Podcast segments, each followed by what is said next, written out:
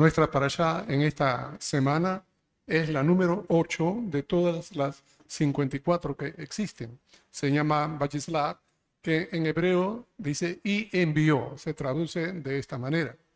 Y cuando uno ve el contexto de todo lo que estamos leyendo con respecto desde la creación, cómo Dios va enfocando su eh, interés en que nosotros vayamos viendo el origen de todo y el origen de lo que vendría a ser el plan y la redención de toda la humanidad para poder obtener de allí Dios su propósito que siempre ha estado revelado en la escritura y poco conocido.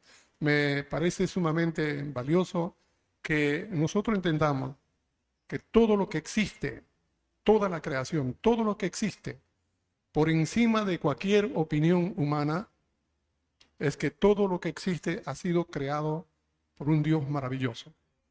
Y todo lo que ha sido creado tiene un propósito, un propósito eterno, que el hombre no alcanza a entender. La mayoría, la mayoría por no decir plenamente, no lo entienden porque están lejos de aceptar a Dios, su soberanía, su sabiduría y sus planes. Cuando uno mira esto en un panorama, me deja sorprendido todos estos detalles que estamos leyendo y lo que vamos a seguir descubriendo. Y viene un texto a mi manera, a, mi, a mi corazón, para tratar de decir qué es lo que Dios está haciendo.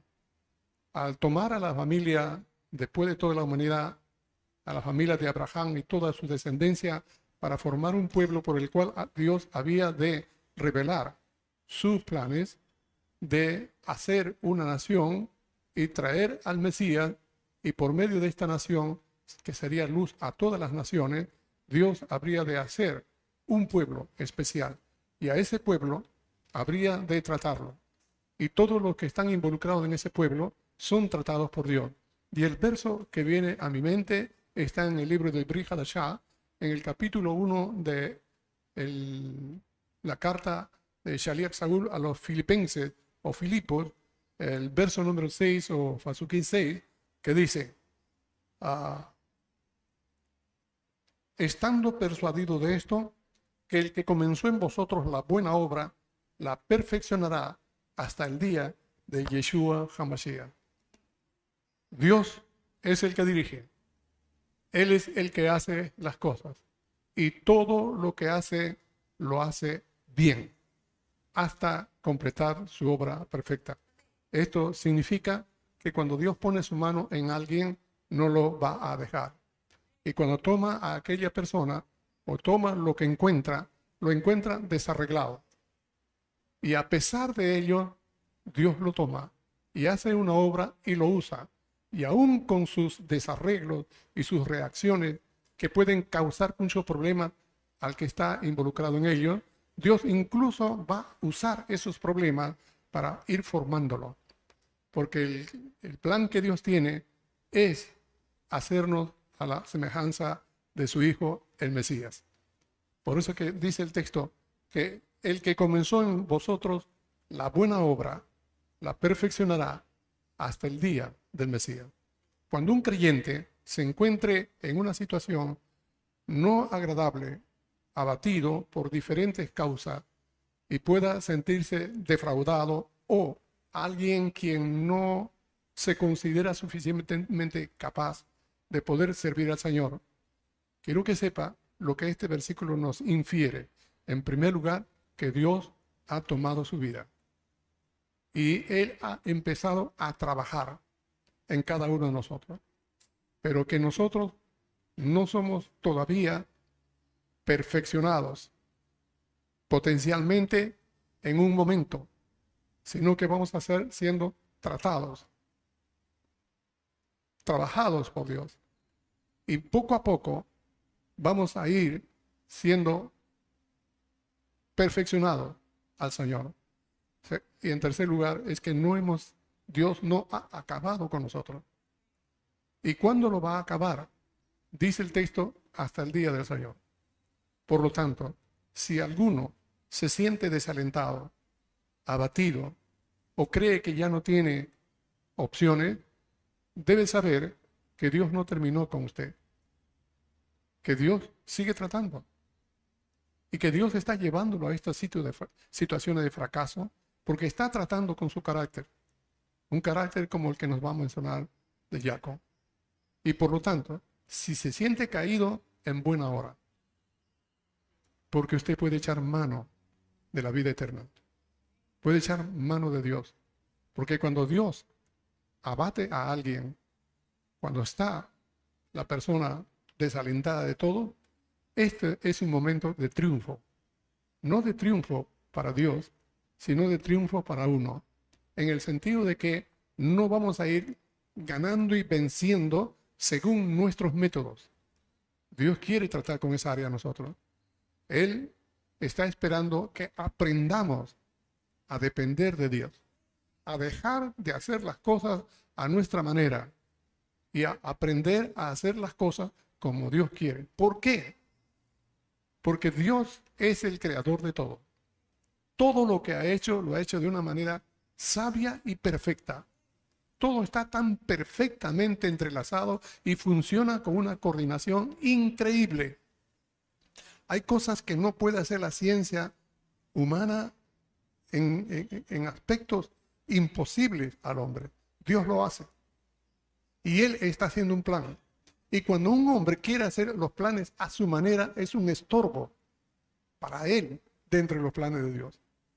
En los planes de Dios, Dios quiere que el hombre participe y que ponga todas sus capacidades delante de Dios para que él pueda entender lo que debe de hacer y pueda desarrollar todo el potencial que Dios ha puesto en cada uno, colaborando, haciendo caso poniendo su parte, lo poquito que hace, eso es indispensable en el obrar de Dios. Cada uno de nosotros tenemos algo que hacer dentro del plan de Dios. Pero cuando nosotros no tomamos en cuenta ello, entonces perdemos toda la oportunidad de desarrollar lo que Dios quiere que desarrollemos. Él nos ha creado tan perfectamente con un potencial sin descubrirlo, listo para ser usado. Y no depende de solo de nuestras capacidades humanas. Tomen en cuenta, Dios vio que Moisés era muy fuerte y capaz con su título de posible faraón y Dios le dijo, no, vete 40 años al desierto siendo dueño de nada, para que aprenda a no confiar en ti, como el mundo enseña, confía en ti, confía en ti. Dios nos dice, confía en Dios, no en ti. Eso no significa que uno tiene que autodespreciarse, auto eliminarse de ninguna manera. Es reconocer que todo lo que tenemos, Dios lo dio. Y con todo lo que tenemos, debemos servirle a Él. Y lo mandó a que pueda estar 40 años de edad. A los 80 años de edad, Dios lo usó. ¿Se imaginan a Abraham un hombre con 75 años de edad, recién él es usado por Dios. Dios puede usar ancianos para que uno, no aprenda, para que uno aprenda a no confiar en sus capacidades. Reconocer que uno tiene un potencial y que todo lo ha dado Dios. Con ello podemos servir al Señor, pero sirvámoslo conforme Él nos dirija conforme esto es su palabra. Entonces, si nosotros hacemos algo a nuestra manera sin consultar a Dios, probablemente vamos a fallar tratando de cambiarle a Dios sus planes por los nuestros. Imagínense. ¿Se imagina usted el pensamiento, la limitación humana con la sabiduría de Dios? Y uno cree que puede saber más que Dios. Así que como no puede saber, prefiere mejor anularlo, decir Dios no existe. Imagínense. Así que cuando toma Dios a Jacob y está llevando adelante todo su plan, es porque el Señor es el que está usando con toda su forma de ser para ir cumpliendo parte del plan y el propósito que Dios tiene. En todas las circunstancias que vemos alrededor del patriarca Jacob, podemos hacer algunas conclusiones de acuerdo a nuestra apreciación. Pero esto nunca será tan entendible a menos que miremos bajo la lupa de Dios qué es lo que Dios quiere y está haciendo con Jacob. Hemos visto el trato que Dios hizo con Abraham, la manera como Dios lo ha ido llevando hasta que él pueda ir creciendo en la fe en el Señor, descubriendo la misericordia, el amor, la grandeza y la provisión de Dios. De tal manera que Abraham logra cautivar el corazón de Dios y Dios lo hace su amigo. También vemos cómo Dios hace con Isaac, el hijo de Abraham, un hombre que ha nacido en las mejores condiciones, y cómo su fe, la fe en Dios de Isaac, es tan singular, tan especial, tan sencilla y tan plena. Ya Isaac no ha tenido que vivir circunstancias difíciles. Tal es así que él desde el principio disfrutó todo lo que Dios había dado a su padre Abraham. Isaac aprendió desde niño a creer, confiar, depender y obedecer a Dios. Y tan fuerte fue ello que él es el único que nunca tuvo que buscar otra mujer para tener hijos y ser feliz. Su padre Abraham sí. Y sus hijos, Jacob y Saúl, sí. Pero él nunca tuvo que buscar otra mujer. Fue íntegro en toda su vida. Y por eso Dios lo hizo vivir en abundancia, grandemente bendecido más que a su padre, y vivió más años que todos. Luego vemos cómo Dios trata con Jacob. que en su vida sí vemos muchas dificultades, más que todos sus ancestros. Y la pregunta vendría a ser, ¿por qué? Sus dificultades fueron sus propias decisiones. Y estas decisiones las hacía pensando que era mejor las decisiones adecuadas según su opinión. La Biblia dice en el libro de Misley o Proverbio, en el capítulo 3, versículo 5 al 8. Fíate de Adonai de todo tu corazón y no te apoyes en tu propia prudencia. Reconócelo en todos tus caminos y él enderezará tus veredas. No seas sabio en tu propia opinión. Teme a Adonai y apártate del mal, porque será medicina a tu cuerpo y refrigerio para tus huesos. Esto dice la palabra que vale siempre leerlo todos los días. En el capítulo 34, continúa la parachada del versículo del capítulo 32, nos dice en el versículo 1, y salió Lea, que era la hija, salió este, Dina, la hija de Lea, que le dio a luz a Jacob. Esto es muy importante considerarlo. Y salió Dina a ver a los hijos, a las hijas de la ciudad de aquel país.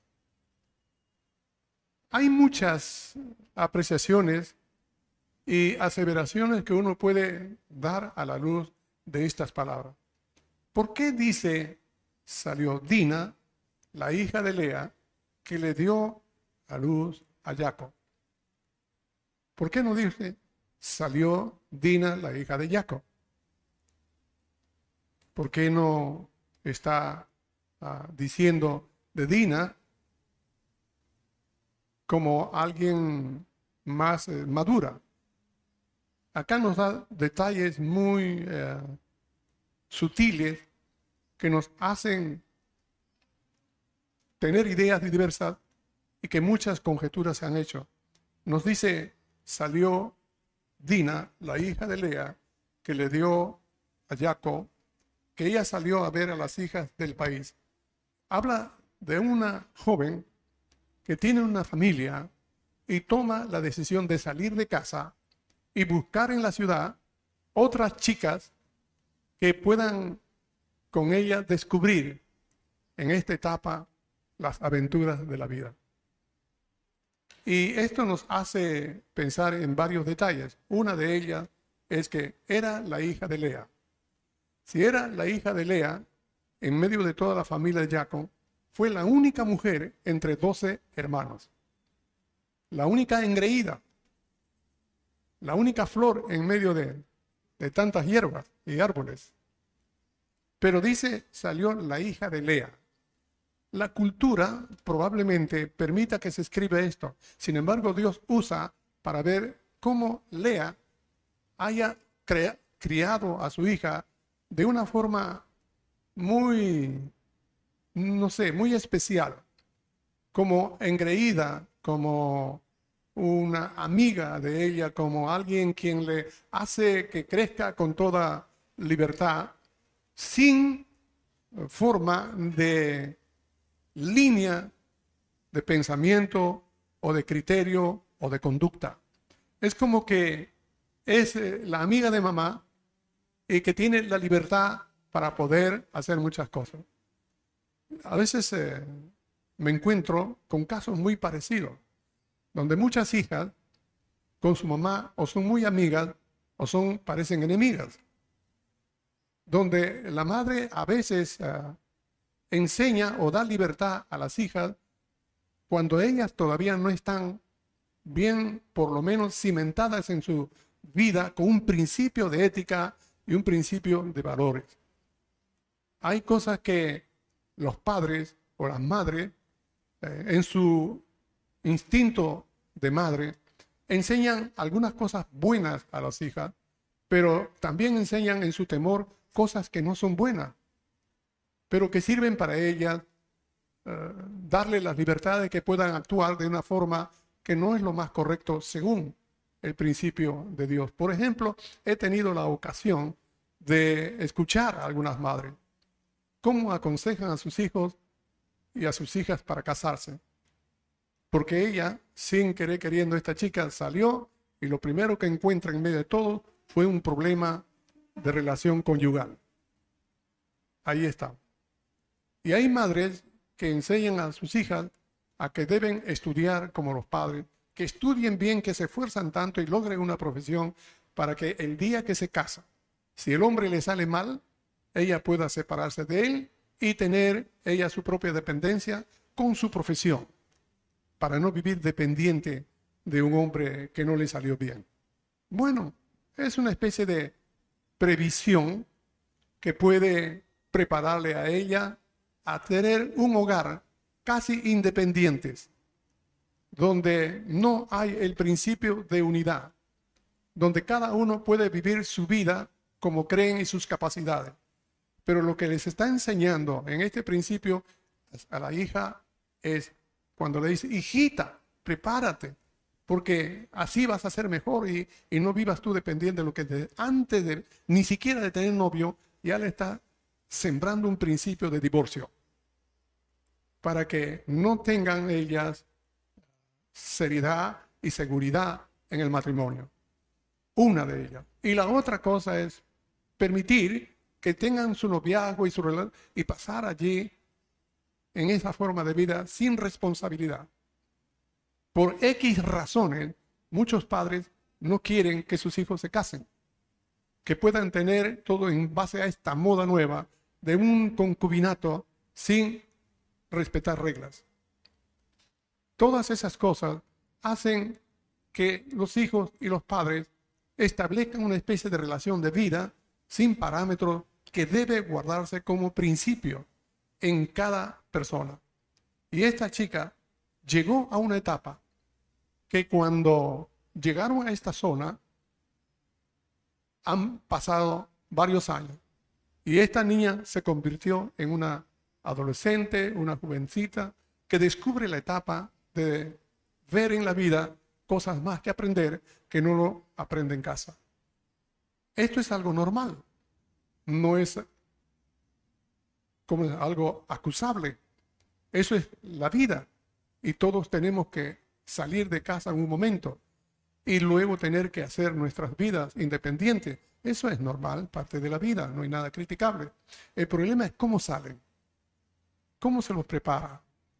Vino una vez un hermano y hablaba conmigo, me dice, ¿qué dice usted? Me dice, porque yo no quiero que mis hijos se junten con nadie de esta gente aquí y allá y por aquí. Entonces estoy enseñándole, ella quiere aprender música. Y yo le he dicho, sí, está bien que aprenda música para que cante y alaba al Señor, pero que no vaya a las clases, sino que venga a la casa. El maestro que venga a la casa y ahí le enseña, así yo miraré que él aprenda. Pero yo lo estoy mirando y nadie. ¿Qué dice usted? Pensaba que yo iba a darle crédito. Yo le dije, bien hermanos, si él aprende música y todo porque tiene capacidades para hacerlo, que lo haga. Qué bueno es si quiere alabar al Señor. Usted quiere que él aprenda para que alabe al Señor. Está bien el interés, pero de la persona tiene que nacer el hecho de cómo hacerlo para el Señor, todos los recursos que tiene. Lo que sí no está bien es que usted no le permite que el hijo pueda aprender a hacer decisiones personales. Usted no quiere que ninguno de las otras personas se junten con su hijo a aprender porque allí los van a enseñar precisamente por eso. Usted está escondiendo a su hijo queriendo que nadie lo toque ni lo enseñe ni lo contamine. Es muy común en muchos padres que no son solamente protectores, sino son egoístas. Lo que debe de hacer usted es enseñarle a los hijos no solo lo bueno, aunque parezca crudo, tiene que enseñarle también cómo es lo malo en el mundo, para que él no tenga que aprenderlo con sus amigos en secreto, lo malo que es muchas cosas. Así que a los hijos hay que enseñarle los principios de lo bueno, las cosas de Dios y la previsión de las cosas que existen de lo malo, para que no tenga que él por curiosidad de aquellos amigos que puedan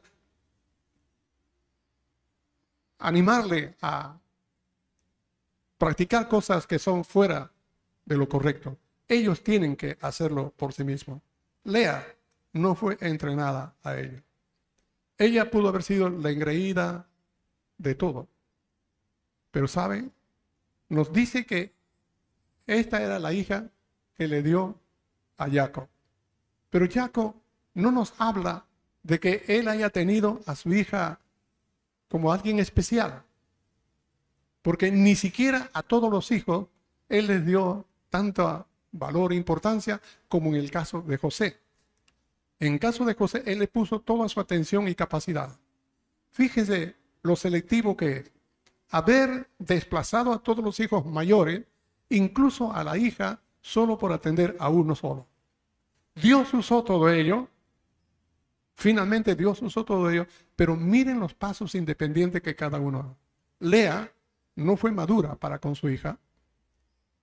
Jacob no le, dio, no le dio la atención y los parámetros de acuerdo a lo que debería hacer con la hija.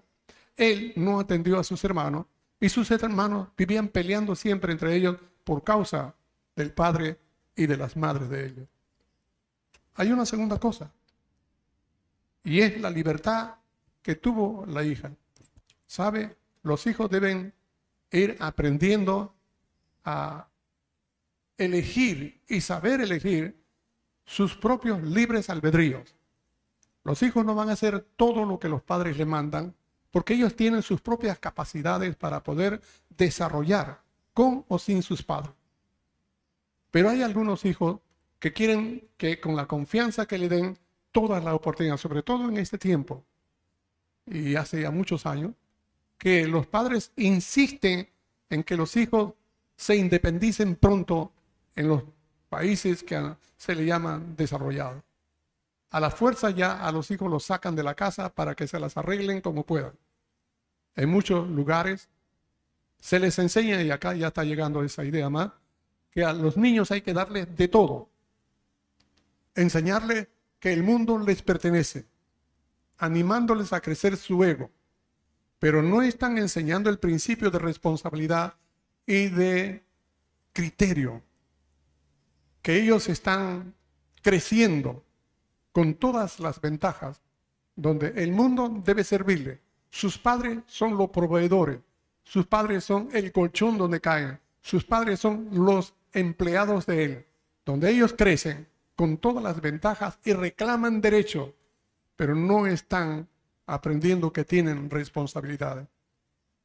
Así que Dina es una chica que ha tenido una cuna un poco, no sabría cómo decirle, desajustada.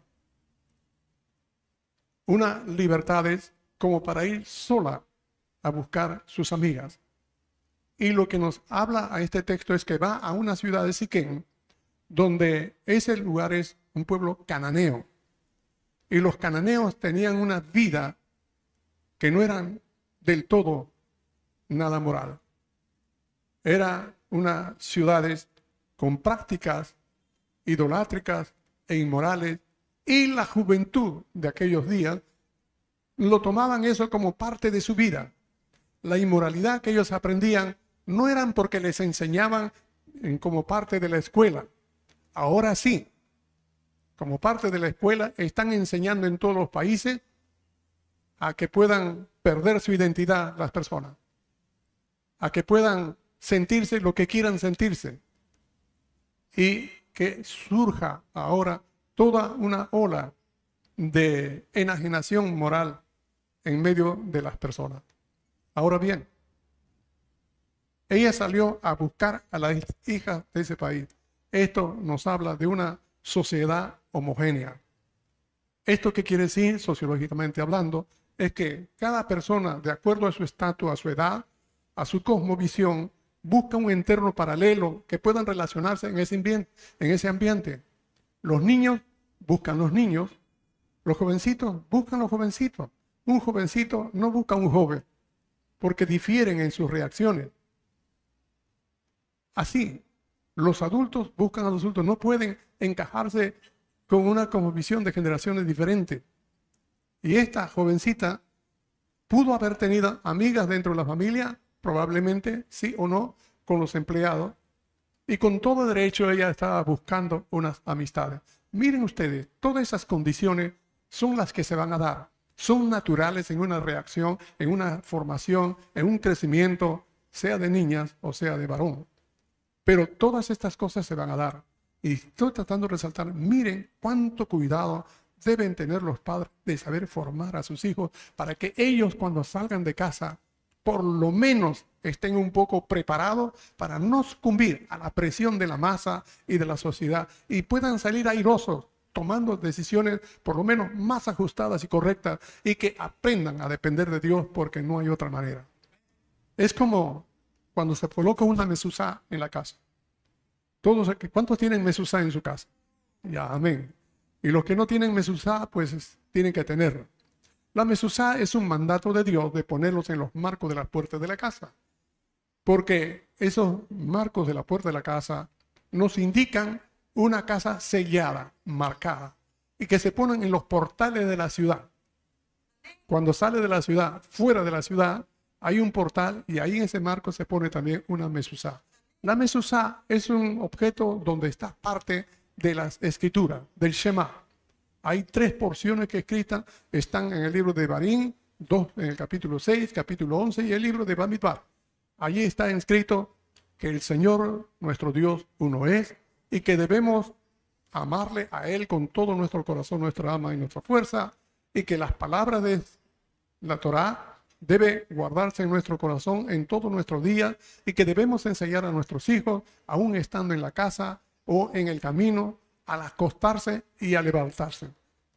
Y poder siempre vivir dependiendo. Ahora, cuando uno lo pone en el portal de la ciudad y lo pone en la puerta de su casa, todo aquel que entra a la casa, al mirar la mesuzá, dice, toda esta casa vive dependiente de Dios y de su palabra.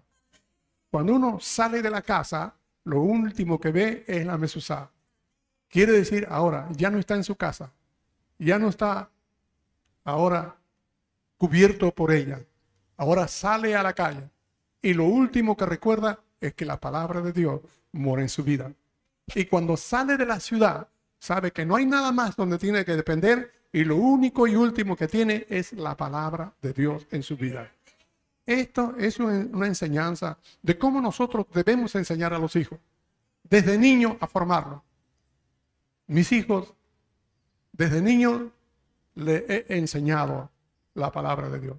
Cuando tendrían 13 años, 12 años, 14 años, ustedes no imaginan cómo ellos han sido cotizados y perseguidos por las chicas y los compañeros del colegio con sus fiestas.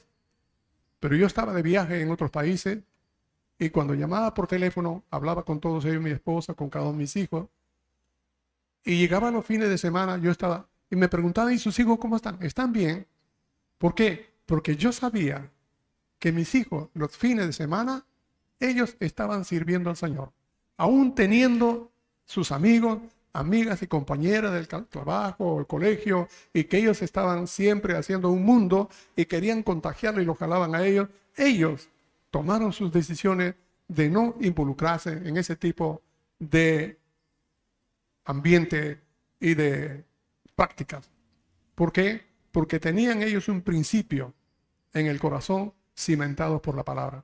Y yo nunca me preocupé de que ellos de repente fin de semana estén escondidas fumando un cigarro, huyendo con algunos ah, amigos para buscar algunas chicas en algún lugar de muchas cosas y prácticas. No me preocupaba porque ellos no tienen esa, esa práctica desarrollada. ¿Por qué? ¿Yo les he prohibido? No, la palabra de Dios ha sido sembrada en el corazón. Incluso cuando hablé con ellos de sexo, fue cuando ya tenían 15, 16 años. Una mañana los tomé en la mañana y les dije, quiero hablar con los dos. Y nos sentamos los tres y le hablé del sexo sin ningún tipo de tapujos se sorprendieron, pero fui claro, tan claro que lo entendieron. ¿Saben que desde aquella vez ellos me miraron con más confianza? No dije, uy, qué vergüenza. Uy, ¿cómo va a ser nada? Así hablé con ellos. ¿Ustedes lo conocen? Ya están grandes. Y se han casado guardándose delante del Señor a pesar de las presiones. No han estado haciendo cosas con otras personas, se han guardado y están desarrollándose. Estoy tratando de redondear toda esta idea de ver cómo Dina, Lea, Jacob nos habla de la necesidad que nosotros debemos tomar esta circunstancia para estar alertas y pedirle a Dios sabiduría para ver cómo enseñar a nuestros hijos las cosas más elementales y necesarias que necesitan ellos, base la redundancia, para que puedan vivir lejos de nosotros con mayor responsabilidad. Porque no lo vamos a tener. Hay que acostumbrar a dejar que los hijos tengan que aprender a dejarnos. Aunque suela esto parecer distante, pero es así. Ha llegado el tiempo en que mi esposa y yo nos sentamos solos a la mesa. Nos miramos solos. Extrañamos a los hijos. Quisiéramos que estén a nuestro lado. Pero a veces mi esposa ha estado llorando porque se siente sola, lejos de los hijos. Y yo le digo, corazón, no, no te aflijas. Ahora tenemos que aprender a vivir solos. El Señor nos ayuda, pero ellos tienen que ahora hacer la vida sola. Hasta ahora tú los llamas, ellos te llaman, pero va a llegar un momento, un tiempo, que no te van a llamar. Pero así es la vida. No es que sean malos, ellos son duros, ingratos. Eh, no, no, no los trates así. Es que es así la vida. Cuando ya uno tiene una familia, ya desplaza en gran manera una responsabilidad con los padres y aboca toda su atención a una nueva familia, su familia, es una pena que eso pase con los padres, pero es así como sucede en la vida. Y uno tiene que aprender. Lo que debe hacer un padre es tener la alegría de que a los hijos les dio la capacidad de que hagan su familia dependiendo de Dios, que hayan aprendido a madurar para que tomen decisiones que son las más cercanas a las correctas y que puedan ser cada vez más responsables de las cosas que asumen ahora en esta nueva etapa de la vida.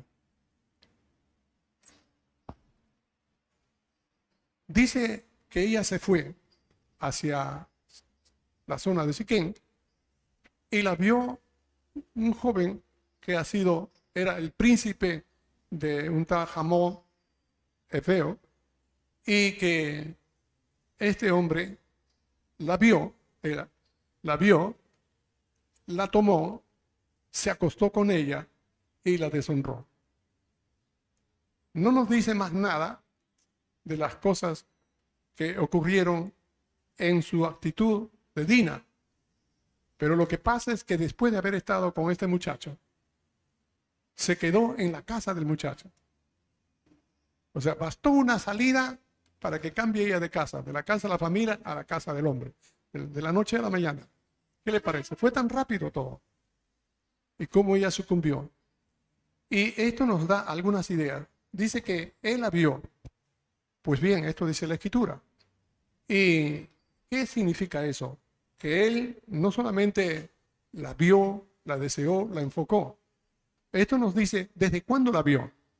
La Biblia nos dice en los capítulos previos que cuando en el capítulo 31, cuando Jacob llega hacia Sucó, ahí levanta sus tiendas para él y para todos los animales. Y después va hacia Siquén y compra un terreno, unas tierras grandes de Hamor, hijo de Veo, padre de Siquén. Y en esa compra se hacen festejos, relaciones, porque han comprado tierras y eso no de cinco soles o 20 sekel, son una cantidad de dinero. Y para celebrar esto entre una ciudad y todas esas tierras, han hecho un convenio.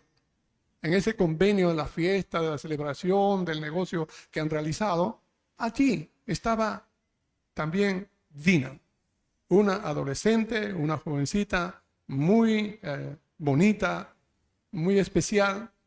Tal es así que este muchacho era un príncipe, y en esa ciudad había tantas chicas, imagínense si él haya podido enamorarse con tantas chicas, o ya ha usado a todas, o no ha querido ninguna, pero cuando vio a Dina, él puso los ojos en ella.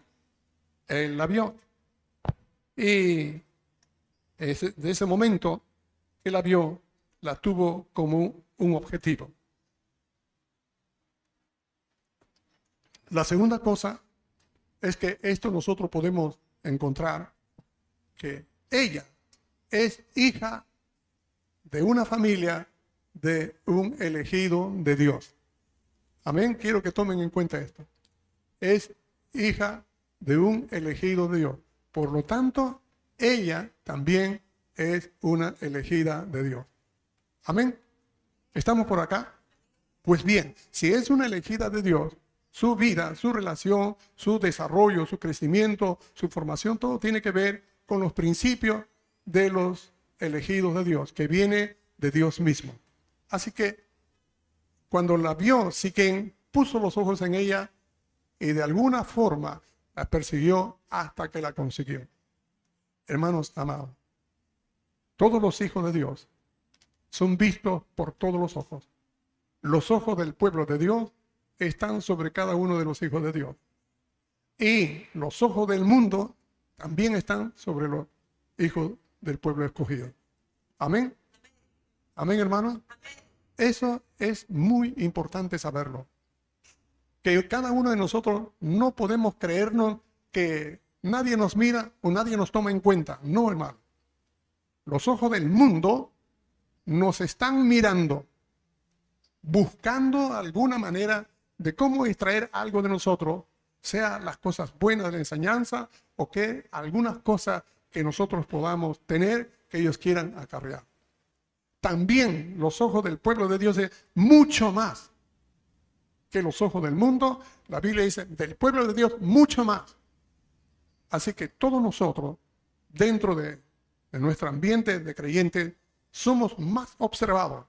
No importa si somos niños, si somos jóvenes, si somos adultos o viejos, somos observados. Uno piensa que no. Uno piensa que como son creyentes estamos en libertad, hermanos amados.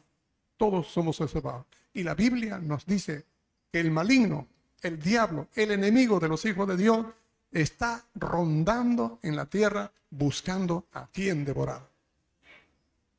Así que todos nosotros somos objetivos de muchos que nos están mirando.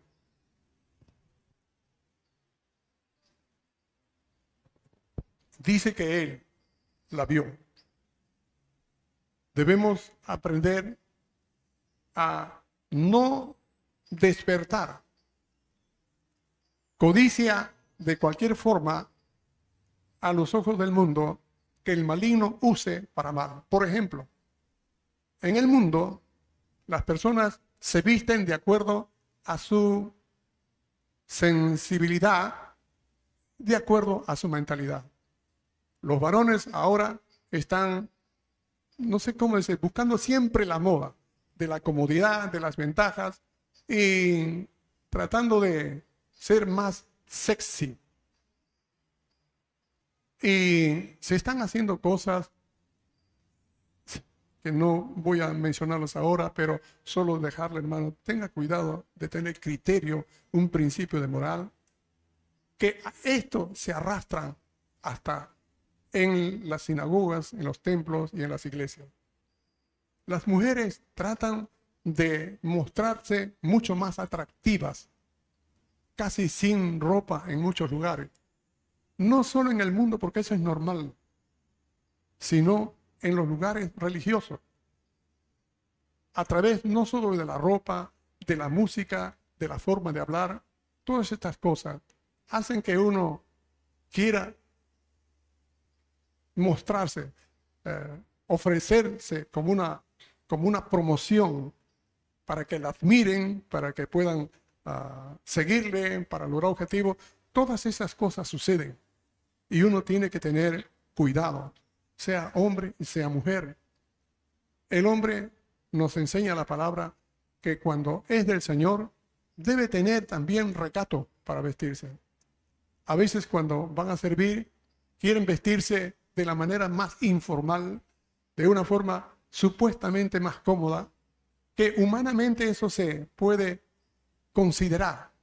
Sin embargo, cuando uno va a la palabra de Dios, nos enseñan los parámetros que deben tener los siervos de Dios. Como está escrito en el libro de Vallicra, en el libro de Devarim, todos aquellos, aquellos que van a servir en el ministerio, en cualquiera sea las áreas, deben purificarse. Y eso tiene que purificar su vida, su mente, su corazón, hasta su ropa. Y la ropa que debe entrar es, hay un hay un estándar que nos manda incluso desde las sandalias o los zapatos, el calzoncillo, la ropa interior, todo, todo ello, hasta en la cabeza, debe tener un signo de que es una vestimenta que sirve al Señor. No puede venir alguien y decir que yo sirvo al Señor como se viste el mundo o como cualquier tipo de mundanalidad que haya. Nos exige, de alguna manera, que nosotros podamos, con nuestra ética, con nuestros principios de Dios, con nuestra forma de vivir, con nuestra manera de vestirnos, con nuestra forma de conducirnos, con nuestra manera de hablar, que eso aprenda la gente.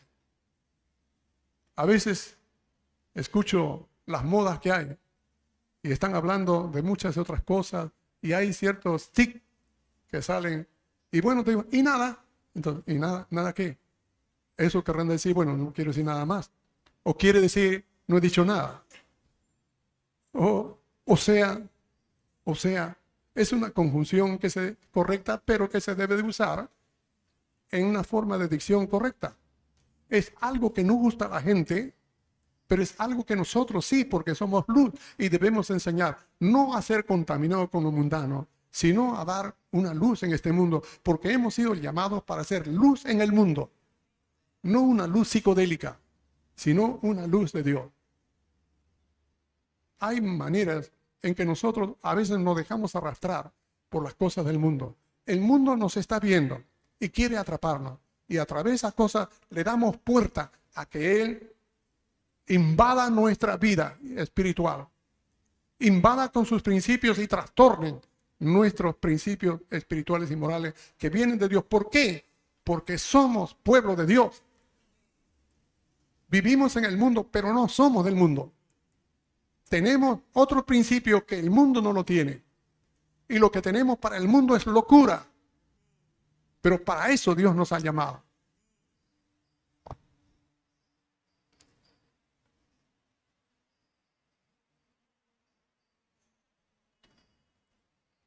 Dice la Biblia que él, Siquén, la tomó y la tomó, está enraigado a una palabra que es raptar, robar, jalar, apropiarse. Una manera de este tomar. De alguna forma, él hizo que la chica ceda ante él. Porque dice la siguiente palabra, y se acostó. No dice la tiró, la violó. No dice la obligó, la forzó, no dice, se acostó.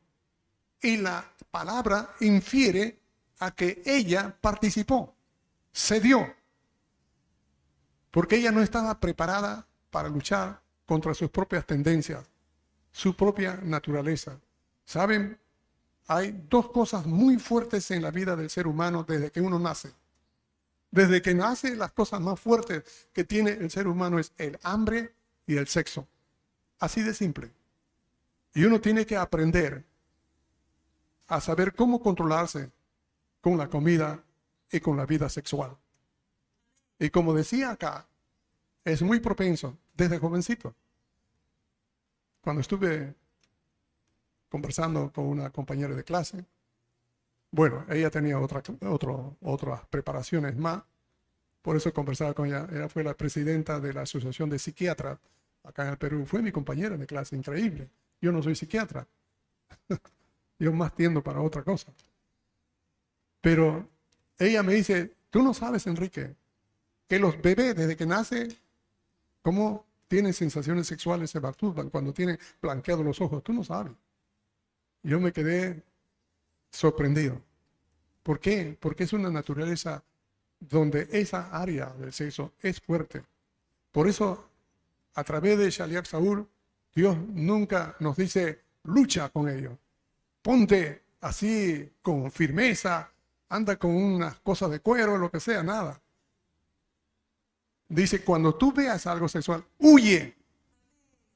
Puedan decirte cobarde, todo lo que quieran, pero es mejor que tú huyas antes de tenerte problemas.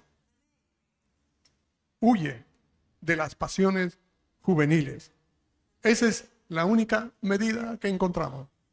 Y prepara tu mente, porque uno sucumbe en esa área porque mucho piensa. El que más piensa en ello es el que más cae. Y cuando uno llora para que Dios le perdone algo así, tiene que cambiar su manera de pensar. Porque eso es como preparar una pista de aterrizaje.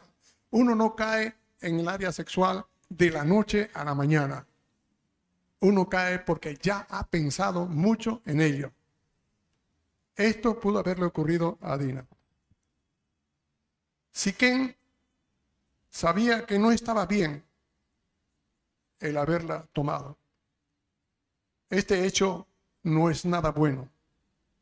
Esto era una deshonra para Dina y para la familia. Pero aún él, en medio de todas sus cosas y salvajismo, se pegó a ella, se enamoró de ella y le habló al corazón. De manera que después de todo lo que tuvieron ahí, eh, se, armonizaron y fueron a buscar con su papá a la familia de Dina para que le dieran a, Dina. Dice, y se acostó. Este acto fue con participación de Dina, que ella fue reducida y sucumbió ante este muchacho como decía, no fue tirada o violentada duramente. De manera que se enteran sus hermanos, se entera Jaco, porque vienen a casa el padre y este chacho, y eso ofende a, toda la familia. Es interesante, eh, tal vez pueda decir algo. Jacob está siendo tratado por Dios. Hemos visto durante esos capítulos algunos brillos de cómo la conducta de Jacob crea problemas en su vida y Dios está tratando con él. Ha tratado con él y ha hecho cosas increíbles. Él ha vivido siempre de temor en temor al acecho, suspicazmente, y también ha vivido en temores. Se escapó de su hermano, 20 años ha vivido con su suegro y también allí ha tenido problemas. Tuvo miedo de su hermano y tuvo miedo de su suegro. Así que cuando él escucha a Dios, Dios trata con él y dice, yo te voy a proteger y se va a encontrar con su hermano con miedo. Pero no sabía Jacob que Dios tenía todo en control y estaba preparando todo el camino. Él preparó para que su suegro no le hiciera ningún mal a Jacob. Dios se para en el camino y le dice a Labán, no te metas con él y no le hables indecorosamente. Y, la, y Labán tuvo miedo y tuvo que sujetarse y no le hizo ningún problema a Jacob. Él tenía miedo de su, de su hermano, pero Dios trató con Jacob, que con Esaú, sin que hiciera nada Jacob, y cuando se encuentran con Jacob, Esaú lo abraza, lo mira. Entonces, ¿cómo Dios estaba tratando con Jacob, pero tratando también con aquellos que eran sus supuestos enemigos, sin que hiciera nada Jacob? Quiero que vean cómo Dios estaba tratando todo.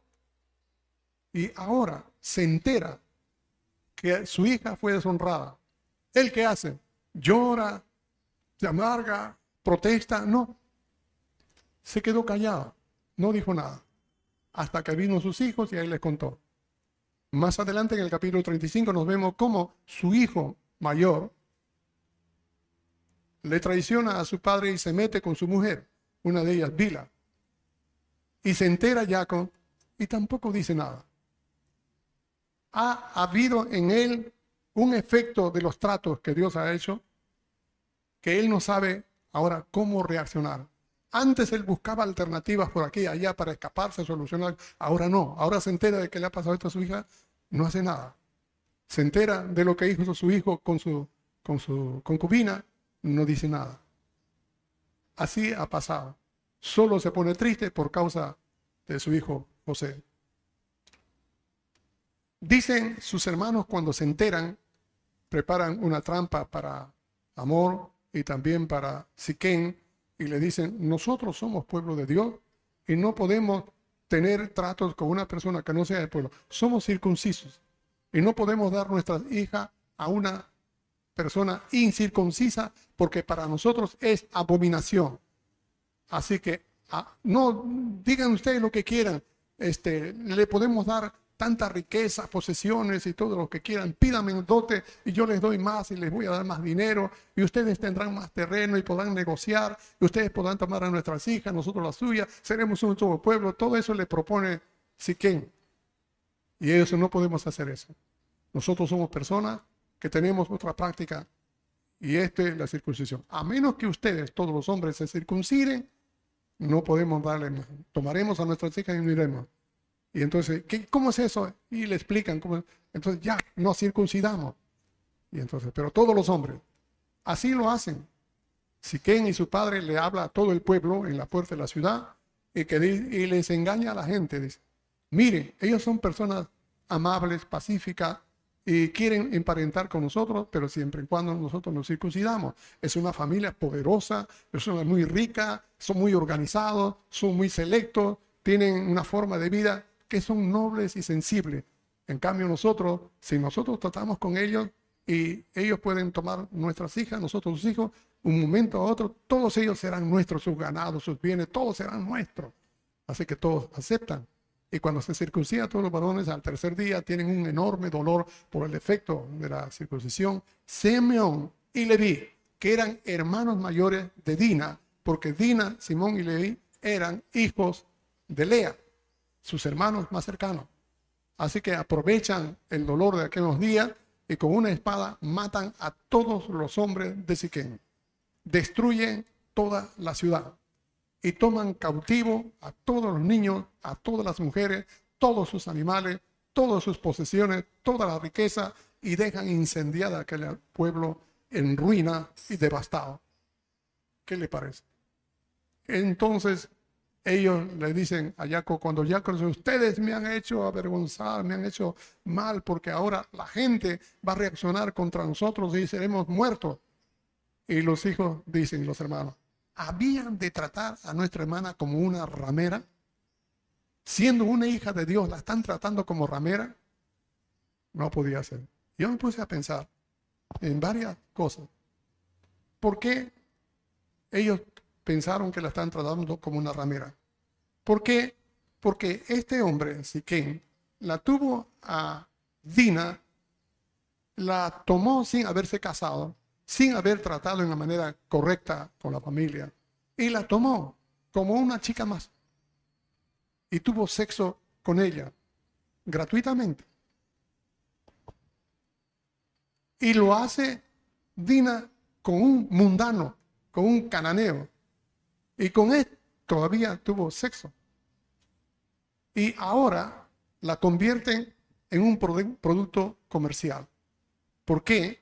Porque los padres dicen, queremos la chica, ¿cuánto pides por él? Danos, te daremos. Que un hijo o una hija sea considerado como un producto, producto comercial era haberla rebajado a poca cosa moralmente. Pero para estos cananeos era un acuerdo de beneficios comerciales. Jacob al enterarse y los hermanos directos le dolieron este hecho y buscaron la manera de vengarse y hacer pagar este ultraje. Y la pregunta es, ¿por qué ocurrió esto? Porque Jacob fue el primero que no vio este peligro. Uno, después de arreglar su problema con Esaú, es interesante porque así como escapaba Jacob de su suegro, Hashem había dicho que lo protegería. Bueno, esto ya lo mencioné. Y también, así como le quitó el peligro a Jacob de Labán, también le quitó el peligro de su hermano Esaú. Así que como él ya está libre, él emocionado sale y se va a Sucot. Sucot es camino hacia ir a pero allí él encuentra campos y busca hacer espacio para sus ganados y después va hacia Siquén y ve tierras grandes y las compra. Ahora bien, y una vez que las compra, emocionado, allí levanta un altar al Señor y lo llama el de Israel, el Dios de Israel. Amén. Todo parece ahí bien. Pero saben, hermano, que ni Sucó, ni Siquén era el lugar que Dios le dijo que fuera. Y ahí se quedó.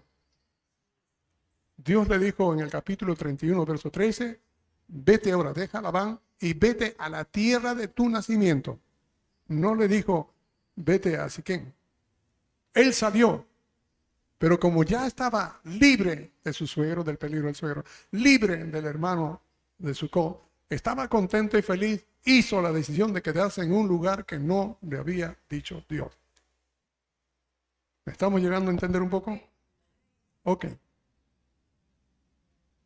Dos, Dios le ha dicho que se fuera a la tierra de su nacimiento, pero él decidió quedarse en Siquén, una ciudad o pueblo con moral liviana, donde los jóvenes son fáciles presa de sus encantos.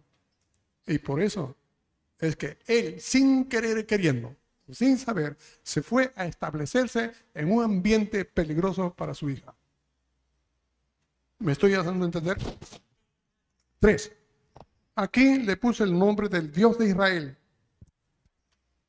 pero no le puso el Dios de Betel. Dios le dijo, vete ahí al lugar donde tú levantaste una piedra en Betel en honor a mí. ¿Se ha dado cuenta? Pero él se fue a Siquén y ahí levantó un altar para Dios y le puso el Dios de Israel. ¿Sabe qué? El Dios de Israel ahora es una bendición. Pero en ese momento no existía Israel como nación. Solo él, que ni siquiera su nombre había sido el más popular él personalmente. Israel era solamente Jacob. Por esas razones a veces es que ustedes van a encontrar más adelante, a partir de estos capítulos, que se le menciona a él como Jacob y como Israel. No así como Abraham. Abraham, Abraham fue llamado Abraham hasta cierta parte y Dios le dice, tu nombre no será Abraham, sino Abraham. No le llamarás más nombre a Sara, a Sarai, sino Sara será su nombre. Y después que viene a Jacob, tu nombre será Israel, pero después lo llama Jacob, después lo llama Israel, después le llama Jacob. ¿Por qué el caso de él? El problema de que en medio de todas las cosas, Jacob siempre todavía luchaba por hacer las cosas a su manera. Y al estar contento con Dios porque Él mi pata me bendijo acá, me libró de esto, así, que Dios el Dios de Israel, qué chévere, Dios y yo, uno somos. Miren hermanos, cómo hasta las cosas aparentemente buenas puede ser manejada carnalmente. Y Dios de Israel, Dios no lo había puesto. Todos estos fueron circunstancias que evidencian las responsabilidades personales de todos, empezando por Jacob. Y él siempre estaba dispuesto a correr haciendo albures. Esta circunstancia muestra lo que había en el corazón de Jacob y lo que Dios quiere que sepamos acerca de nuestra vida de fe. Jacob se había empoderado de sí mismo por lo que ahora Dios había hecho con él y estaba feliz que ahora toma decisiones conforme a su voluntad y no a la dirección de Dios. Las consecuencias fueron muy graves, tanto que hubo una matanza en toda una ciudad miles de hombres, la gran mayoría inocentes, fueron asesinados. Todas las mujeres y los niños de aquella ciudad fueron cautivos. La ciudad fue saqueada completamente y le robaron todo lo que había en ella y la dejaron destruida y en ruinas que asombraron a las demás ciudades con terror. Solo porque una chica salió a buscar amigas. Y un joven engreído creía que una hija del pueblo de Dios era como una mujer común. Ningunos imaginaron que al final haya mucha desgracia. Hermanos amados, la palabra de Dios nos insta a que debemos nosotros crecer en el amor del Señor, tener nuestra vida de desarrollo según los cánones de Dios. Los hijos de Dios no deben jamás tener relaciones románticas y mantener muchas relaciones amistosas, ni siquiera de negocio con mundanos de la manera de sociedades. Es peligroso porque los que no tienen al Señor tienen otro estilo de vida tienen un principio de cómo manejar sus cosas a su manera. Muchos creyentes vienen al Señor habiendo practicado formas en el mundo y estando como creyentes siguen viviendo con las mismas ideas mundanas. No debe ser así, porque la palabra de Dios no se puede quebrantar. Cualquiera que va en contra de la palabra se quebranta a sí mismo por no hacer caso a Dios. Así que cuando un creyente, un joven, una joven que tiene al Señor, está pretendiendo de alguna manera tener un vínculo romántico con alguien que no es del pueblo de Dios, se está metiendo en un grave problema. En un grave problema. No os unáis en yugo desigual con los incrédulos, dice el Señor. Porque tú eres templo de Dios, no eres un templo del diablo. ¿Qué tiene que ver la luz con las tinieblas? ¿Qué tiene que ver el templo de Dios con, la idolatría? No, apártate de tal, dice el Señor. Y yo te recibiré como mi hijo, y yo seré tu padre. Hermanos amados, muchos vienen al Señor y están como creyentes. Y pensamos que todos los que están en la en la casa de todos son buenos creyentes. Cuidado. Porque dentro del pueblo de Dios hay mucha gente que dice ser pueblo de Dios y no lo son, son hijos del diablo. En el transcurso del tiempo se va observando y notando cómo es que su sonrisa son más que gestos. Su aparente amor son intereses escondidos. Y su intención es salir con la suya, no por agradar a Dios. Y los creyentes debemos tener un discernimiento, nuestro corazón bien preparado con Él, depender de Él para saber cuándo esto viene del maligno y cuándo esto viene de Dios. Porque dentro de la casa del Señor se van a levantar gente que han sido destinados para el mal. Según nos dice Judas, capítulo 4, versículo 4, perdón. Son gente que viven dentro del pueblo de Dios, que han degustado de la gracia de Dios, pero que ellas toman la palabra como un libertinaje. Y estas personas ya son destinadas para condenación desde antes de la fundación del mundo. El capítulo 35 nos habla que Dios le dice, ahora levántate, vete a Betel, ahí el lugar donde le dijiste la piedra, cuando escapaste de tu hermano Esaú, y él se emociona y levanta de inmediato todas las cosas y se va al lugar que ahora Dios sí le dice dónde ir. Antes dice, vete a la tierra de tu nacimiento. Y ahora le dice, vete a Betel. Allí su abuelo levantó el primer altar en Betel. Así que antes de salir, toma a toda la gente, a todas sus descendencias y a todas las personas que han estado cautivas en Siquén. Y le dice, quítense toda idolatría, todo ídolo, todas las cosas que son de idolatría. Y sacaron bastante. Y tomó estos tesoros en oro y en plata y los enterró debajo de un gran, enorme eh, árbol llamado encina. Aquí nos dice lo que sí quería Hachem con Jacob. Siquén no era el lugar adecuado, sino Betel. En Siquén levantó el altar a Dios en honor a Israel pero en este lugar, en Betel, él levantó un altar diciendo el Dios de Betel. Ella no es el Dios de Israel. Era diferente porque ahora el altar era para Dios. No se incluía Jacob con su carnalidad. Jacob aún debía ser tratado, pero ya estaba en camino. Por eso cuando le dijo el Señor que se vaya a Betel, se emocionó y de inmediato empezó la limpieza de su vida tanto de él como de todos los que iban con él. Recién estaba una familia que estaban dependiendo de Hashem. Así también nosotros debemos aprender que no somos solos, sino toda familia, toda nuestra familia. Está escrito en Josué. Escuchen cómo dice. Yo y mi casa serviremos a Adonai. Yo y mi casa serviremos a Adonai cómo uno como cabeza de familia sirve al Señor. Tiene que hacerlo de tal manera que el resto de la familia encuentre bendiciones. No es alguien que dice, yo voy a servir al Señor, pero no, mi familia no, y que la familia no haga las cosas. Es irresponsable. He encontrado en el ministerio caso donde hay hermanos que van a ir a predicar a distintos lugares, pero dejan a la familia, a los hijos, sin la responsabilidad que él debe darle, se quedan sin el abrigo de él. Solamente va y trae el dinero y está unos cuantos. Han ocurrido cosas en algunos de ellos con dolor. Han venido a mi casa a tratarme. Incluso uno de ellos ha tenido enterarse de problemas muy serios en su hogar. Y abatido viene a contarme el caso de un hermano ¿Por qué él que estaba sirviendo ahora a su familia y su casa tienen esta cosa?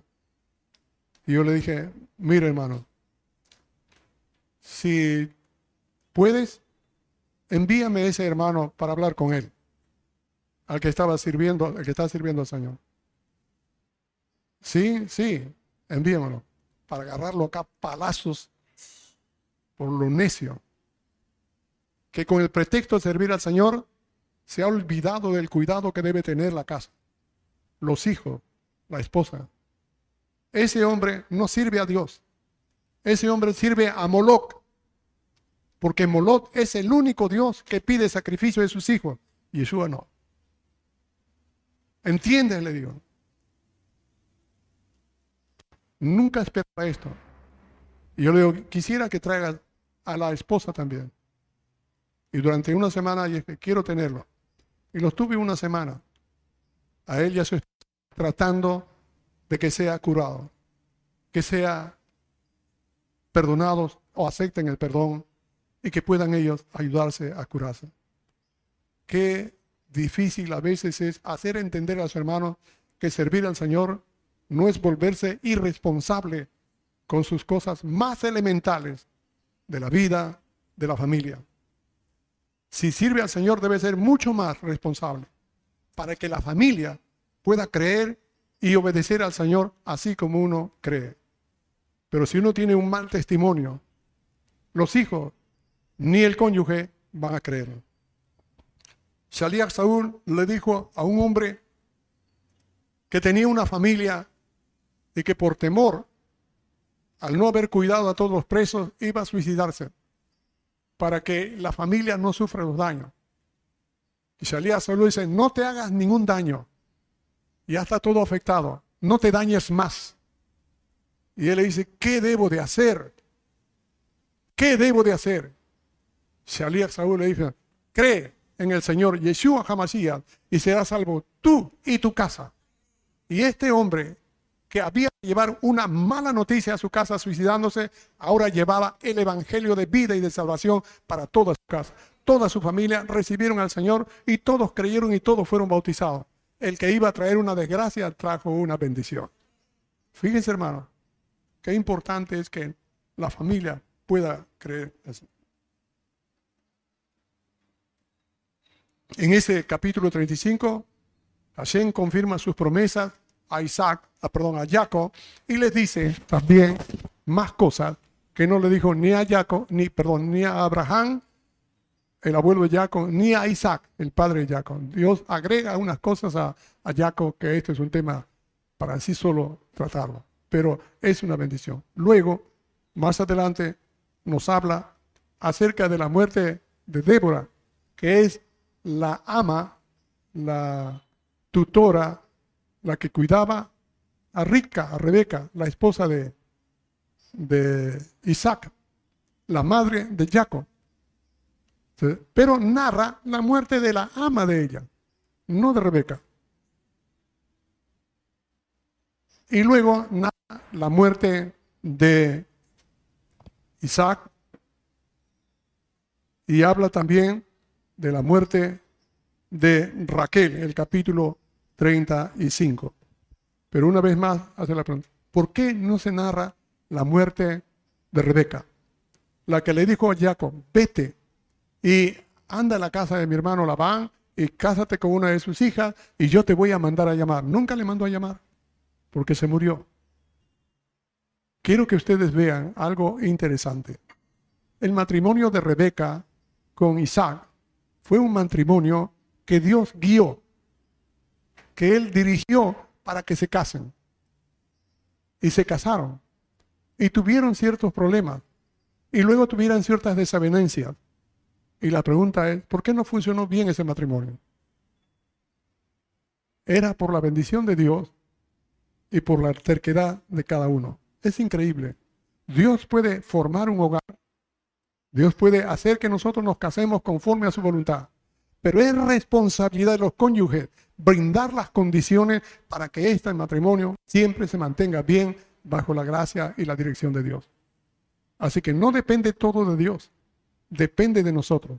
Él nos da las cosas, depende de nosotros cómo tratamos con las cosas. Si Dios nos ha juntado para que estemos casados, no esperemos que Dios mejore nuestra situación conforme lo dice Él. No, conforme obedecemos y hacemos caso a Dios. Cada vez que tenemos la oportunidad de celebrar una nupcia, siempre menciono, ¿ustedes buscan la bendición de Dios? Sí, Dios va a dar la bendición. Pero esa bendición solamente se apropia cuando uno hace caso de, de los lineamientos que Dios da para que esa bendición suceda. Es una bendición que solamente se dice, es una bendición que se hace. Y lo que se hace depende mucho de los cónyuges. Y para que esa bendición se dé, tiene que suceder dos cosas. Uno de ellos, cada uno debe celebrar su funeral. Cada uno debe perder su derecho de ser, yo fui así, así me enseñaron mis padres, así voy a seguir. Ese es el peor error para que el matrimonio no sea una sola carne. Y número dos, casarse para ser feliz también es un engaño, muchachos. La felicidad no es un objetivo. La felicidad es un resultado de la obediencia de los cónyuges a Dios. Cuando se ve, siempre cada uno mira por el bien del cónyuge. cuando uno mira por el bien del cónyuge, él va a estar bien. Y lo mismo ella. Así debe de ser. El capítulo 36 nos habla de la descendencia de Saúl. Y ahí tenemos mucho, muchas cosas que podríamos eh, sacar, pero nos habla de cómo Esaú al final se reconcilia con su hermano, va junto con su hermano al sepelio de su padre Isaac, y Esaú reconoce que todo ese lugar es para Jacob, por eso toma su gente, su familia, todos sus hijos, todas sus mujeres, todos los jefes, eh, sus animales y sus cosas, y se va lejos a ir. Y Jacob va al lugar donde vivió su padre Isaac. Podemos pensar que quedó bien, sí, entre Jacob y Esaú, pero los hijos de Esaú, la descendencia de Esaú, terminó odiando a Jacob y a toda la descendencia de Saúl. Por eso salen toda la descendencia de Saúl, los edomitas, siempre han sido enemigos de Israel. La Biblia nos dice en el libro de la Haftarah, del libro de, de que los edomitas, los descendientes de Saúl, cuando vieron cómo los babilónicos mataban a los hijos de Israel, los invadían, ellos se alegraban, los miraban, iban corriendo para ver cómo mataban a los hijos de Israel. Y cuando los cercaban, hacia, cercaron la ciudad, los veían, ellos se deleitaban viendo cómo se morían de sed, cómo sus hijos eran comidos por los padres, cómo entre ellos se comían, se volvían carnívoros. Y cuando llegaban a invadir la ciudad, los babilónicos cómo mataban a todos ellos. Y muchos de los judíos escapaban por túneles y salían por unos caminos un poco alejados. Allí iban los edomitas y cuando los veían escaparse, le decían a los mira, por allá están escapándose. Por Y cuando venían, los agarraban a los que escapaban y los mataban. Y cuando ellos estaban escapando, los hijos de Israel, Judá, escapaban, no solamente mandaban a los babilónicos, sino que ellos mismos iban y los mataban a lo que era su pariente. Y aprovechaban cuando mataban a todos, corrían y saqueaban todas las cosas. Los edomitas, descendientes de Saúl. Y Dios dice en el libro de Abdías, versículo, desde el 1 hasta el 21, todo el libro. Dice, yo te voy a destruir. Eres pequeño, pero te has metido dentro de la encina de las piedras y has hecho tu ciudad en enormes montañas y aunque si subieras hasta los últimos de ahí te derribaré. Y destruiré a todos los edomitas. Así fue. Pero han quedado muchas otras líneas en contra de Israel. Y ahí Dios dice, Edom será destruido, pero Dios levantará a los hijos de Israel y los volverá a la tierra de Israel del Negev, este lugar donde está ocupado ahora por otros otros límites territoriales de otros países. Todo ello volverá a ser de Israel. Incluso los cautivos de Sefaradat también vendrán y tomarán. ¿Y quién es los cautivos de Sefaradat? Son los judíos que llegaron a España. España se, llama hace unos cuantos años, pero antes de, unos años España se llamaba Sefaradat. Por eso vienen los sefarditas, los sefaraditas. Así que todos los que descienden de, Sefaradi, todos los que vienen de España, un día llegarán hacia la tierra prometida. Dios va a hacer que la tierra, no sé cómo sucederá, no me hago problema porque no estoy involucrado en ello, pero sé que esto va a suceder. Termina la parashá con el libro de la Besorá de Matitiajo, donde nos, nos habla de cómo viene el Mesías el Hijo de Dios, a nacer en un tiempo donde hubo un rey malo que mató a su mujer para que ella no tenga ah, realeza e inventó el pretexto de que le fue infiel y mató a sus hijos que iban a ser descendientes de él para que no le quedase el trono a ellos. E hizo un dictamen que si acaso él moría, que maten al hijo mayor para que no sea heredero. Era un criminal. Y cuando se entera a través de la visita de estos del magisterio, llamados magos, maestros, que había nacido el rey de Israel, él de una manera solapada, hipócrita, le dice, eh, ¿ustedes saben dónde nació, cuándo nació? No lo sabemos, la estrella nos está guiando. Miren, si ustedes lo encuentran, háganmelo saber para que yo también vaya y le adore. Lo que él quería es saber dónde estaba para matarlo. Y como ellos, los reyes, dicen los reyes magos, pero en realidad eran maestros, sabios, consejeros de reyes, fueron avisados por un ángel que no vayan, no regresen ante este rey malo. Entonces ellos se fueron por otro camino y después de un tiempo que había pasado, este rey se entera de que los magos ya se habían ido y que se habían pasado de traído la noticia de quién era ese niño rey y dónde estaba. Así que manda que se mate en Belén y en todos los alrededores a todos los niños menos de dos años, porque ya Yeshua habría pasado y probablemente tendría un año o unos meses más, porque la escritura nos dice que cuando nació lo pusieron en un pesebre, en un pesebre. Pero cuando vinieron los, los magos, así dicho, lo encontraron en una casa. Por lo tanto, ya había pasado el tiempo del nacimiento para que luego esté él en una casa. Y él, eso quiere decir que ya había pasado varios meses. Por eso mandó él a que se mataran a los niños a partir de los dos años para abajo. Y se mató grande y toma allí las profecías que dicen que Raquel lloraba por todos sus hijos, la que no tenía luz. Y el Señor nos habla esto en el capítulo 31 del libro de Jeremías, en los versículos del 14 al 15. Interesante, nos habla del, de este dolor que pasó. Pero en el versículo del 18, de, a partir del 25 al 31, nos habla de quién? del gran pacto que Dios ha hecho, un pacto eterno. Le pondré en sus mentes mi palabra y en sus corazones, del nuevo pacto. Y eso tendría que ver con la venida del Mesías. Antes de la venida del Mesías habla del dolor de Israel. De esa misma manera es que cuando Yeshua vino para hacer la redención, Él también, antes de que sea glorificado, tuvo que padecer la muerte. Hermanos, ¿qué nos enseña esto. Los hijos de Dios, así como Jacob, hemos sido llamados y elegidos por Él. La Biblia nos dice que hemos sido elegidos por la presencia de Dios, el anteconocimiento de las cosas de Dios y nos eligió. Y hemos sido elegidos, adoptados, bendecidos, amados en el Mesías Yeshua, desde antes de la fundación del mundo.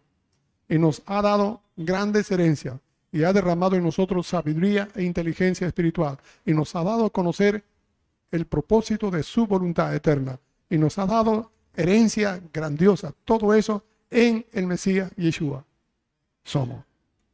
Y Dios al tomarnos nos está formando. Y las cosas que nosotros debemos aprender es que las intenciones que nosotros tengamos siempre deben ser de agradar a Dios. Más que las cosas que nosotros hacemos es la intención. Porque la intención puede estar escondida malamente. Y nosotros hacer las cosas solamente para poder ganar algo para nosotros. O ganar una fama, o ganar una impresión, pero ganar miseria en medio de todo nuestro. Y no ganamos nada de Dios, porque la intención no está correcta. Pero si nuestro corazón está dispuesto a hacer lo que a Dios le agrada, entiéndase bien, hacer lo que Dios le agrada, Dios hace cosas con nosotros que no imaginamos. Hace poco envié un mensaje a todos los hermanos, cómo Dios hace cosas con nosotros de lo poquito que cada uno pueda hacer. Y puse lo que hizo Andrés. Cuando había una gran multitud de hambre, Andrés fue el único que buscó a alguien y encontró que había un muchacho que tenía cinco panes y dos peces. ¿Y qué es esto para tanto? Como decía, algunos de los discípulos dirían, ridículo. ¿Qué vas a hacer con estos más de 20 mil personas que tienen hambre? Y esto lo puso en las manos del Señor. Él bendijo, los partió y todos se saciaron. Fíjese, él fue el que llamó a su hermano Pedro para servir al Señor. Él fue el que llamó a Natanael, un judío íntegro para con Dios, sabe que la intervención de Andrés no es tan grande, pero lo que hace tan pequeño es tan eficaz en las manos de Dios, es una gran obra. Las cosas pequeñas que nosotros podemos hacer con nuestro corazón delante de Dios, aunque no sean rimbombantes, no sean tan elevados según los criterios humanos, esa pequeña cosa es lo que Dios va a ver para con ello hacer grandes cosas. Es lo mismo que una mujer viuda, pobre, dio su ofrenda, era dos dracmas, era todo lo que significaba el menú del día. Así que ella dejó de comer para dar su menú a las arcas del Señor. En cambio, todos los ricos daban grandes cantidades de dinero. Yeshua dijo, todos dan de lo que les sobra, pero ella ha dado más que todos ellos, porque ha dado de todo el sustento de su vida. Así que lo que Dios hizo fue dos cosas. Una de ellas es que su nombre siempre va a ser recordado en toda la historia. Y dos, toda la carga de dinero que habían traído los ricos, Dios se lo cargaba a la cuenta de esta mujer viuda y pobre. Para que vean cómo Dios puede hacer grandes cosas cuando nuestros corazones, tan sencillo, con todo el corazón, hagamos algo para Dios. Todo lo que hagáis, sea de palabra o de obra, sea para la gloria de Dios. Amén. En el nombre del Mesías Yeshua. Espero que podamos haber captado algo más. Recordemos, debemos preparar a los hijos para la vida con los principios de Dios. Deben los hijos casarse y tener las cosas correctamente según los cánones de Dios. Servir al Señor con las reglas de Dios, no con las reglas del mundo. Si el mundo hace como mejor le parece, es cosa de ellos. Si otros lo hacen como mejor convenga para el mundo, allá ellos. Nosotros hagamos como a Dios le agrada. Amén. Y todas las veces que las cosas que a Dios le agrada, al mundo no le agrada. Se aprovecha pero no le agrada, porque al mundo no le gustan las cosas de Dios. Hermano, tengamos cuidado de que nuestras decisiones no nos hagan a nosotros devolvernos con problemas, con necesidad, con crisis que trae a toda la familia. Porque Dios de todas maneras usará esas cosas que le va a servir a uno a sentir el efecto de sus malas decisiones y a tratar de ordenar su vida. Pero no practiquemos constantemente aquellas torpezas, porque vamos a sufrir mucho innecesariamente pudiendo hacer lo que Dios nos manda, dócilmente. Amén. Vamos a orar. Te damos gracias, bendito Dios, en el nombre de Yeshua, por tu palabra, por tu gracia, por tu ayuda. Te ruego que tú nos hagas tomar los principios de tu palabra en nuestras vidas para que en todo tú te glorifiques. Bendícenos, Padre. Beshin Yeshua Hamashiach. Amén.